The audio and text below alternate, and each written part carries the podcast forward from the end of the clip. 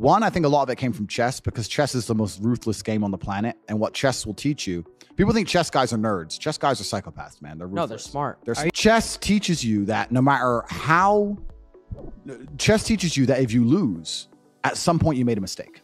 It doesn't matter if it's the smallest mistake. It doesn't matter if you just took too long, too long to think to make the right move and you ran out of time on the clock. At some point, you fucked up for you to lose that game. It's 100% accountability with no luck.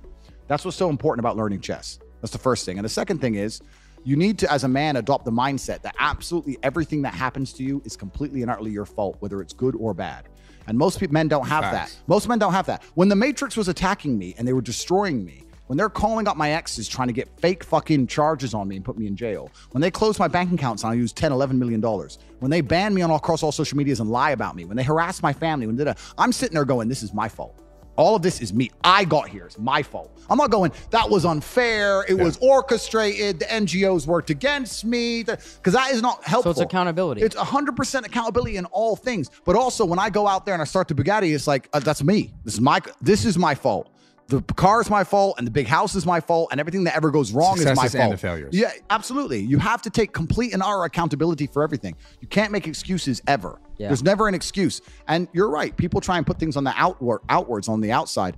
It's interesting. I remember watching Forrest Gump about five years ago. I was on a plane. I can't remember where I was flying. And the beginning of Forrest Gump has a scene in it, which I don't think many people actually have ever analyzed or anticipated or understood what the scene means. But when he's sitting on the bench at the beginning, think about it, Forrest Gump. He's sitting on the bench at the beginning, and there's a feather Yeah, you blowing nailed this yeah, yeah. and then it lands on him and the movie begins. Yeah. What they're saying with that is Forrest is the feather and life has just pushed him all over and put him in all these unusual scenarios. Life has directed him everywhere. That's what the, that's what it's saying. Sure. And if you're going to be the guy and you're going to allow life to happen to you and you're not going to happen to life, then you're at mercy of the wind.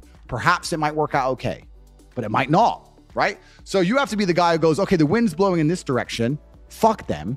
I'm doing this. You have to come to life. You can't let life come to you because if you let life come to you, then you're going to be living inside of a matrix and a system which is designed not for you to live your best life. It's designed for you to comply, and How- how do you- benefit. So they have to take absolute responsibility, which is the first thing. The second thing, they have to get competence, and competence is going to allow you to have confidence. You're not going to be good at shit if you're bad at shit. You have to be good at things. You're only going to be confident at things if you're good at things. I know what I'm good at and what I'm bad at. So you have to go out there and take risks. And you have to make mistakes, and you have to risk it all. And and once again, this comes down to competition. I think competition is such an important thing in, in the masculine world. Yeah. I Oh, grew yeah. up. I grew up in the chess world, then I went into the fighting world. It was all extremely competitive. It's co- competition driven. You can't make excuses. If I sit here and say I lost a fight, cool, you lost a fight. But I lost a fight. But my gloves, when they were wrapped up, my gloves, my hand was hurting, and then they Excuses. wrapped. Bro, you lost, G. Yeah. Like no one gives a fuck. Like you have to understand that excuses don't matter. Nobody cares. Life's binary. Winners or losers, and you just have to take absolute responsibility for all of this. This is crazy. This, all of this comes down to your social circle, because there's a whole bunch of guys out there whose friends accept excuses. Hell yeah. If your friends will allow you to make excuses, you're going to make excuses. If your family let you make excuses, you're going to make excuses. Gotta you're going to to 'em out. complain and feel better. You got to be around killers who don't accept that shit. If I have a, if me and my, let's say me and three friends, there's four of us, and we all decide to do 10,000 push-ups a day, and all of us do them except one, there's no words inside the human language, there's no sentence you could possibly construct, no matter how compendious or concise or how intelligent the man is, that will allow us to forgive him for failing. You failed. Oh, but I was busy, da We did them. You're a bitch. Shut up. We don't accept excuses. That is it. It's true. So Yeah. next day he's gonna go. Well, they ain't gonna listen to my bullshit. I better just fucking do. it." How do, how do so you that's that's the bottom line. want a chick? I think that status signaling has been the dawn the same since the dawn of human time. I think that peacocks have feathers for a reason. I think the reason the kings of old got gold and conquered land was for pussy. I think men have always been the same. We've always managed. We've always wanted to s- signal our status to get females. Yeah. Nothing's changed. Sure. We it's, we don't want the big house and the nice car because we want to walk around a huge house to go toilet and we want to break speed limits. A lot of it is just just a status signal to show the world, look, I'm important. Look what I've done. To be accepted. To be But wh- accepted. it's not about just to get a girl. You know what men also want? Men want respect of other men. Yeah. We want to be seen as as re- we want to be respected, right? We don't want to walk into a room Yeah. and not be respected. Sure. So there's a lot of things we do to be respected. It's the reason That's certain true. men. It's the reason he's so fucking big. It's the reason I fought. it's like you want to be respected. You don't want to walk in a room and everyone go fuck this guy, right? You you want to be respected by men and women alike. This we're social animals, and this is why Alexander the Great conquered the known universe. This is why bro. Genghis Khan conquered basically the whole world and said find something else, find something else for me to conquer. Don't give a fuck. Find somebody and take it. lives. Yeah. If you're going to talk about the most brave man you can think of, he's been through trauma. If you think of the best soldier you can think of, he's been through trauma. You think about anything, the, the man who's going to charge into the burning building, the fireman, he's been through trauma. If you find a man who's never had any traumatic experiences, he's terrible at being a man. Yeah. He's weak and he's soft and he'll collapse and he's never struggled.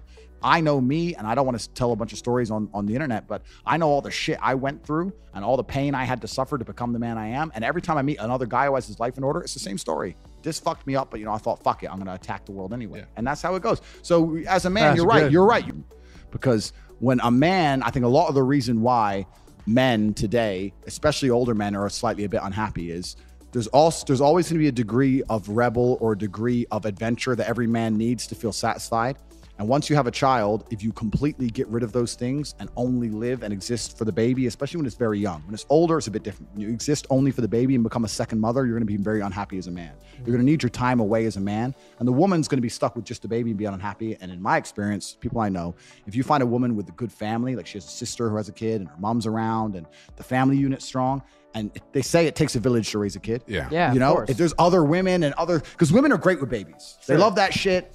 So, like, if, if you were to ask me if I had to have a kid, who'd be the ideal target? It'd be a woman with a couple mm-hmm. sisters and a mom, and they all have young kids. And now she has a kid, and they get to do a bunch of kid shit together. And I don't really want to go see Frozen. It's bullshit. I'm out with my boys. I'm in the gym. They're doing the Frozen shit. Boom, boom. You need a good family unit, and you need someone who's dedicated to you. And then, then, then, Yeah. so I'd make exceptions, but you can also extrapolate that, right? So you can fix the problem. So let's say I found the perfect girl in every way, but she didn't have a strong family unit. I'd, I'd fix that myself.